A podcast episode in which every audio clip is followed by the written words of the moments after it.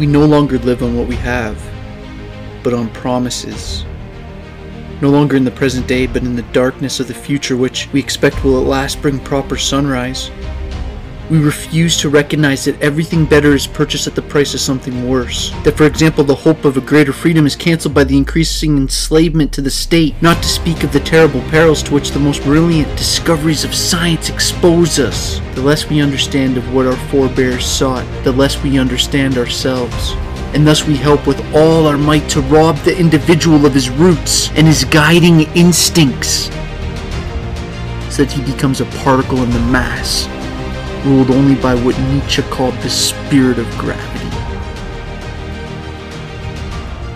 Dr. Carl Jung.